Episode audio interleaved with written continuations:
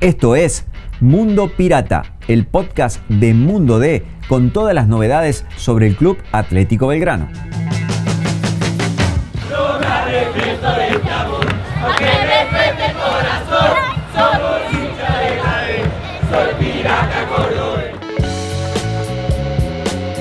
Hola, soy Seba Rollero. En este podcast vamos a traer un poco de historia sobre algo muy importante en la historia de los hinchas de Belgrano y de talleres de talleres y de Belgrano. Es el historial del clásico cordobés. El partido clásico con mayor cantidad de cotejos en todo el fútbol argentino tiene un montón de particularidades. Y los periodistas que se encargaron de recrear y de traer a la escena ese historial que lo fueron construyendo con un enorme trabajo de investigación, están en este podcast para contar cómo hicieron ese trabajo y cuáles son los números que tienen respecto al historial. Un adelanto, coinciden en la cantidad de partidos jugados. Un adelanto, no están de acuerdo en algunos aspectos de cómo se, entre comillas, corta ese historial respecto a partidos oficiales, partidos no oficiales.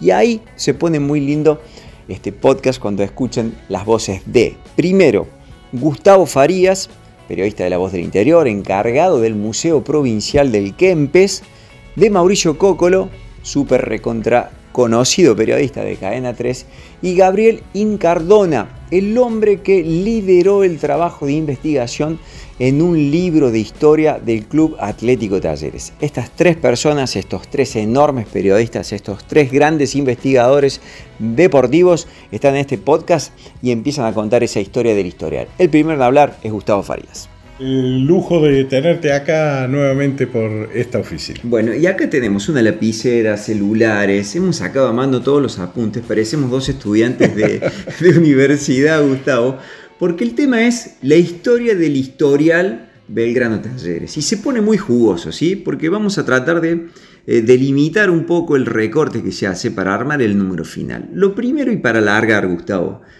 ¿cuánto está el historial hoy? ¿Cuál es el número de Belgrano Talleres en partidos? Bueno, eh, voy a arrancar con una cifra total, ¿no? Porque después eh, de tener una cifra global, digamos, podemos dividirlo en profesionalismo, amateurismo, primer tiempo, segundo tiempo, finales, no finales. Pero el número oficiales y amistosos, el número total es de partidos son 400. Nunca he visto algo similar a esto porque la paridad es absoluta, increíble, eh, hasta parece dibujada. Mira, 133 victorias para Talleres, 133 victorias para Belgrano, 133 empates, increíble, y un partido que es el partido 400 que no se sabe cómo terminó porque en 1975 eh, se debía definir la Copa Neder Nicola y los jugadores decidieron, bueno, los jugadores no, el club decidió que no iba a aportar a las arcas del Círculo de Periodistas Deportivos, que era el que organizaba el, el evento, y se cortaron solos. Y entonces, ¿qué pasó? La prensa no lo cubrió, no hizo ni la previa, no hizo ni el resultado, no hay testimonios de eso. Lo único que hemos podido conseguir es que en las actas del Círculo de Periodistas Deportivos figura que el partido se realizó y que los clubes se llevaron toda la recaudación. Y también he conseguido a través de eh, José María Suárez, que es el, que, el único que arriesgó un resultado que dice que cree que terminaron 0 a 0. Cree. Cree.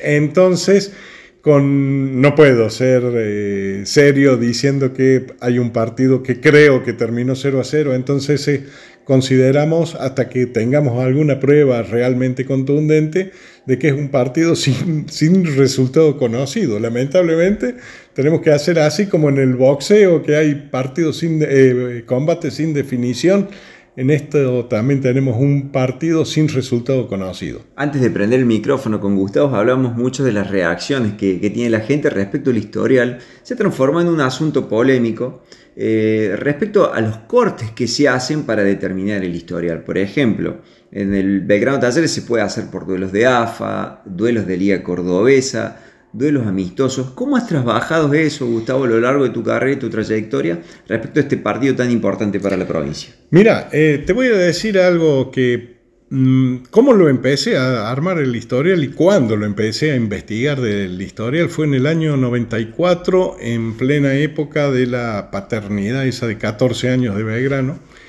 que yo decía, bueno, quiero ver cómo está el historial completo, porque solo sabíamos que Talleres no le había ganado desde el 82 hasta el 94, y digo, ¿y para atrás cómo habrá salido? No, no había antecedentes de publicaciones de eso, entonces hice lo que el trabajo artesanal de buscar, de leer un siglo de diarios hasta encontrar todos los partidos. Déjame que te interrumpa. ¿Cómo era eso? ¿Te ibas al archivo del diario, sacabas edición por edición? Mes a mes es un relevamiento. Mira, yo te digo en mi, bueno, en todo, todos estos años lo que he hecho es un relevamiento de mes por mes de todos los diarios de La Voz del Interior, Los Principios, El Córdoba, y después encontré diarios Meridiano, Diario Orientación, Diario Patria, eh, bueno un montón, el país.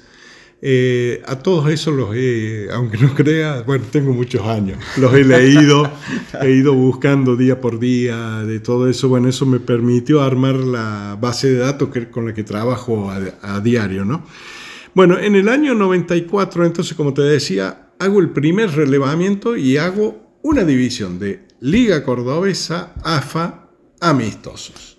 Pero ¿qué pasó? Con el tiempo, empecé a, darme cuenta que había algunos partidos, como los campeonatos preparación, y esto porque además también consultaba los, las actas de la Liga Cordobesa de Fútbol, porque siempre había algún dato polémico o algún dato faltante, y empecé a comprender que algunos de los partidos que yo había considerado como oficiales en ese primer listado que di, si no me equivoco, fue 28 de noviembre del 94, en ese primer listado, eh, empecé a ver que digo, uy, este me parece que no es oficial, es amistoso.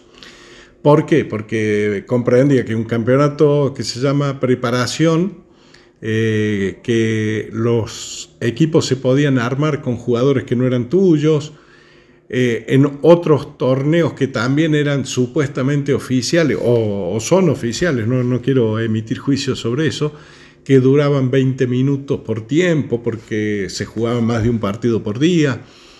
Y yo digo, estos partidos, bueno, yo, yo lo puedo considerar oficial, pero viene otro historiador, otro clasificador y dice, no, esto es amistoso y es respetable, porque está en un gris donde vos no sabes, incluso la otra vez, eh, eh, hablando de un campeonato sidral se llamaba, no era obligatorio la participación de los clubes.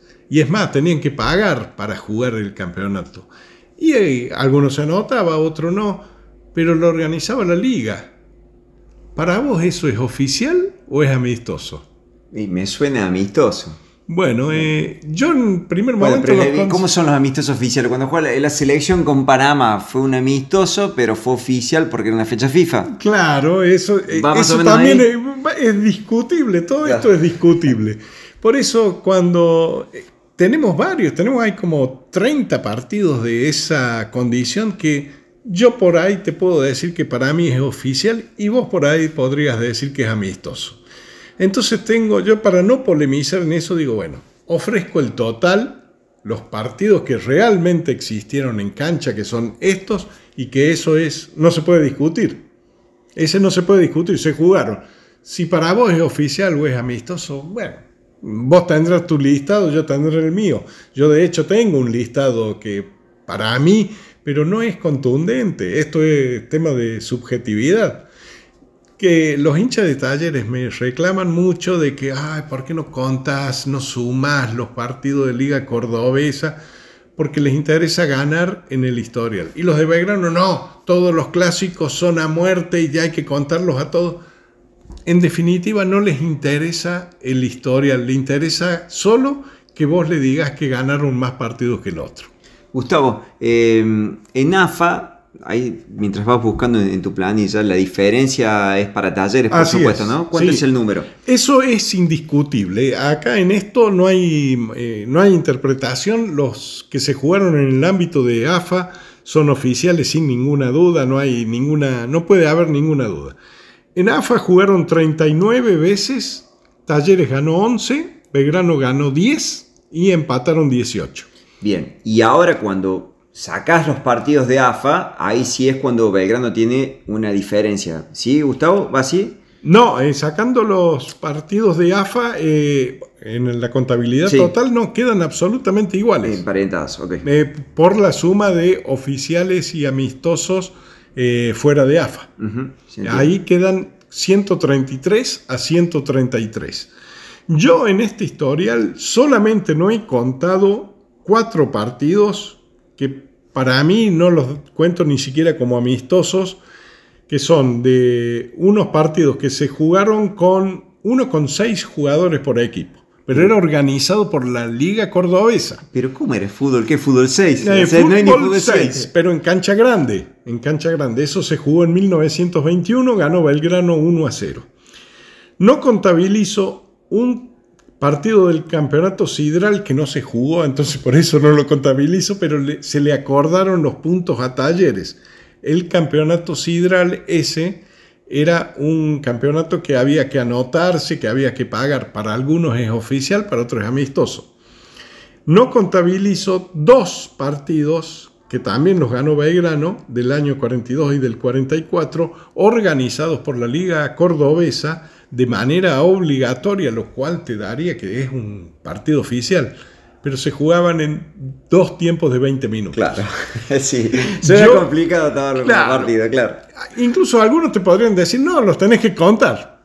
Y yo también en esto, bueno, mi criterio es excluirlo solo partidos reglamentarios y jugados en cancha. Ese es mi criterio. Solo partidos reglamentarios y jugados en cancha. Así hay 400 partidos, 133 triunfos para cada uno. Gustavo, eh, seguramente la gente que ha leído tus informes en La Voz del Interior ¿Ha visto alguna vez la crónica de ese primer Belgrano Talleres y cómo surge la rivalidad? Si le pudieras poner vos, ¿qué nos describirías de tu investigación y la recreación de ese primer partido? De ese primer partido que se tenía que jugar un 10 de mayo de 1914 en la cancha de agronomía, que era el, equipo fuerte de la época, era la agronomía, la escuela de agronomía dependiente de la Universidad Nacional de Córdoba, y no se la quiso prestar a la cancha. Entonces ese primer clásico se tuvo que suspender porque no le prestaron cancha. El partido se termina jugando la semana siguiente en la cancha de Belgrano, la que conocemos actualmente, pero que en esa época no tenía tribunas, era simplemente un baldío con arcos que no tenían redes. Eh, y ese partido a los, en alguna crónica de La Voz del Interior dice 4 minutos, en los principios dice 15 minutos, hace el gol José Lascano para Belgrano y Talleres discute que había posición adelantada, otro no, justo se había eh, hecho la modificación de la regla del offside en la FIFA, bueno, en la federación, eh, en la el fútbol eh, federación, y se había establecido que eh, en vez de dos jugadores había que tener solo uno, que con uno más el arquero ya te alcanzaba para estar habilitado. Yo creo que eso también los confunde a los jugadores, algunos dirían que estaba bien, otros que estaba mal, y en ese periodo de adaptación de lo que era la regla del offside puede haber generado alguna polémica. La cuestión es que Talleres abandona la cancha y se retira de la, bueno, de la Liga Cordobesa. Después, eh, año siguiente, tiene un conflicto más grande en donde sí, ahí ya lo echan a Talleres de la Liga Cordobesa y se obliga a cambiarle el nombre, el de mm, eh, Central Córdoba por el de Talleres. Gustavo, además te quería preguntar, mientras ahí respiras un poco la crónica, eso les cuento en este, en este audio que mientras lo escucho Gustavo me voy imaginando cerrando los ojos, haciendo las postales de eso. ¿Hay fotos en, la voz del interior, en los diarios de aquella época, de aquel partido? No, no, no, no hay foto conocida de, ese partido, no existen. Eh, las primeras fotos son de 1915 del año anterior, de siguiente. Increíble. Bueno, Gustavo, para cerrar este, este podcast, una mención a mm, ¿en, qué, en qué escenario global del fútbol argentino se inserta el Belgrano Talleres, comparado con, por ejemplo, Boca River, con Rosario Central Newells, pongamos Colón Unión o el clásico Platense. Y bueno, eh, en desde número, ¿no? Cantidad de partidos. Desde un punto estadístico, eh, te digo que es el partido más repetido, el clásico más repetido de la historia del fútbol argentino. Eh, Boca River está unos 11 o 12 clásicos abajo en la contabilidad total, igual, ¿no? Eh, contando oficiales amistosos. Contando oficiales amistosos de todos los clásicos que mencionaste, el número uno es Belgrano Talleres, con 400 ediciones no hay ningún en el, en el fútbol profesional, eso ya lo he relevado, contándolo San Martín Atlético, eh, Boca River, San Lorenzo Huracán, eh, Racing Independiente, Colón Unión, Estudiantes Gimnasia. Eh, ninguno en la suma total llega a 400. El único es Belgrano Talleres. Por ahí ustedes me pueden decir en, en alguna localidad del interior, qué sé yo, el, Lambert contra el argentino de Montemaíz que tenga 500, no lo sé, pero en el fútbol profesional argentino, el maxi, la, que tiene la más cantidad de mm, ediciones disputadas es Belgrano Talleres. Gustavo, gracias por estar en este podcast y por contarnos eh, tu excelente trabajo. Un lujo tenerte acá nuevamente. De Gustavo Farías a Gaby Incardona, que nos da la precisión de su trabajo, cómo lo hizo y algunas particularidades respecto a las definiciones de algunos partidos que fueron fundamentales en la historia de Talleres y de Belgrano, de Belgrano y de Talleres. Hola, ¿cómo están? Soy Gabriel Incardona, periodista, licenciado en comunicación social, autor y responsable de la investigación periodística del libro El Centenario del Club Atlético Talleres. El historial Talleres Belgrano, el historial completo, son 400 clásicos jugados, 134 ganó Talleres, 133 ganó Belgrano, y hubo 133 empates. La salvedad está en que dentro de ese historial total encontramos los partidos oficiales, los partidos que definieron campeonatos, los partidos que realmente importan a la hora de contar la historia. Ahí hubieron 253 enfrentamientos, Talleres ganó 96, Belgrano ganó 76 y empataron en otros 81 oportunidades. Es 20, la diferencia es abrumadora, la diferencia de talleres en ese, en, ese, en ese tipo de encuentros. Ahí donde encontramos las finales, las semifinales, los duelos mano a mano. Si vamos a finales oficiales, jugaron 13, Talleres ganó 9, Belgrano ganó 4. De esas 13 finales, las 4 más importantes de la historia, las que dieron plaza directa a Primera División de AFA. Cuando hablo de plaza directa a Primera División de AFA, hablo de jugar los viejos campeonatos nacionales o la del 5 de julio de 1998. Talleres ganó las cuatro, las cuatro más importantes de la historia las ganó Talleres. Además, los dos partidos más importantes jugados en Alberdi los ganó Talleres. Fueron dos de esas finales. 1970 para ir al Nacional, gol de Antonio del Río de penal y suspensión del partido faltando 17 minutos. 1974 para ser campeón oficial del año 74 y clasificar al Nacional 75, la del famoso gol de Daniel Willington a la Garza Tocali otra de las finales que Talleres gana para jugar en primera división de AFA, esta, vez fue, se jugó en el Chato, la del oficial 78, jugado en febrero del 79. Talleres gana 3 a 0 y 3 a 1. Y la última, la famosa final del 5 de julio de 1998, con los penales de Mario y el, y el penal de, la consagración con la conversión del Lute Oster. Ahí está la diferencia de Talleres con Belgrano. En los duelos mano a mano, en las finales, duelos mano a mano jugaron 18, Talleres ganó 13. Cuando hablo de duelos mano a mano me refiero a semifinales, Copa Argentina, finales, partidos mano a mano que, dejaron a uno u otro afuera. Esa es la salvedad. ¿Cómo se reconstruye la historia? La historia se reconstruye a través de los medios de comunicación, a través de lo que fue publicado. Esa es la manera de que los comunicadores tenemos de, de volver a reconstruir y de tener un historial completo. En el caso mío son 15 años de investigación, 15 años de estudio de la historia del fútbol de Córdoba y es lo que me llevó a tener hoy ese número. Bueno, el sábado, el domingo que sea una fiesta, que, sea todo en paz. De Incardona nos vamos a Cócolo y Mauricio cuenta algo muy lindo al final de su presentación respecto a cómo es que trabaja y cómo va compartiendo esos datos que tiene en su biblioteca de trabajo al aire en Cadena 3. Lindísimo escuchar a Mauricio y también su referencia respecto a algunos partidos relevantes de la historia de Belgrano Talleres, Talleres Belgrano. Soy Mauricio Cócolo de Cadena 3 y de la Popu. El historial del clásico registra 400 resultados. 134 victorias de Talleres, 133 de Belgrano y 133 empates. Hay que hacer algunas salvedades. Dentro de ese historial está incluido un partido que no se disputó en 1932, cuando Belgrano decidió no presentarse y le dieron los puntos por ganados a Talleres en un campeonato oficial de la Liga Cordobesa. Dentro de ese global de 400 partidos hay que hacer algunas subdivisiones. 253 son oficiales, esto incluye tanto el ámbito de la Liga Cordobesa como la Asociación del Fútbol Argentino. Ahí Talleres está arriba por 20, 96 a 76.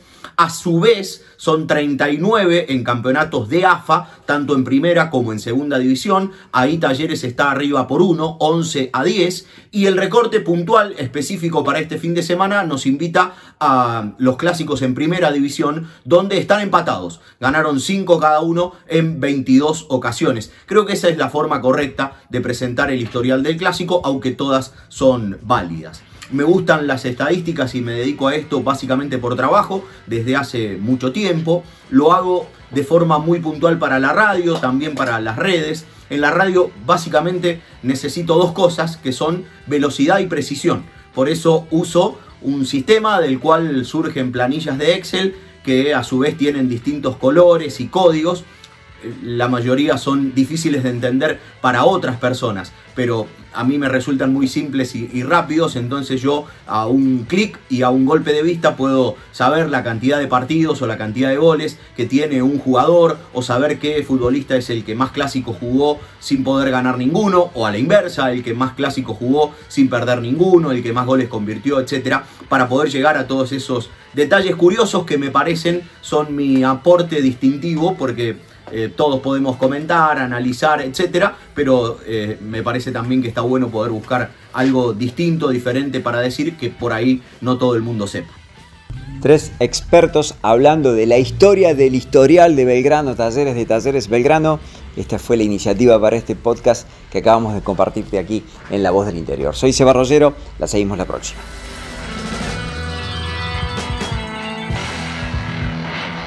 Te invitamos a visitar mundode.com.ar para estar al día con todas las noticias sobre el pirata.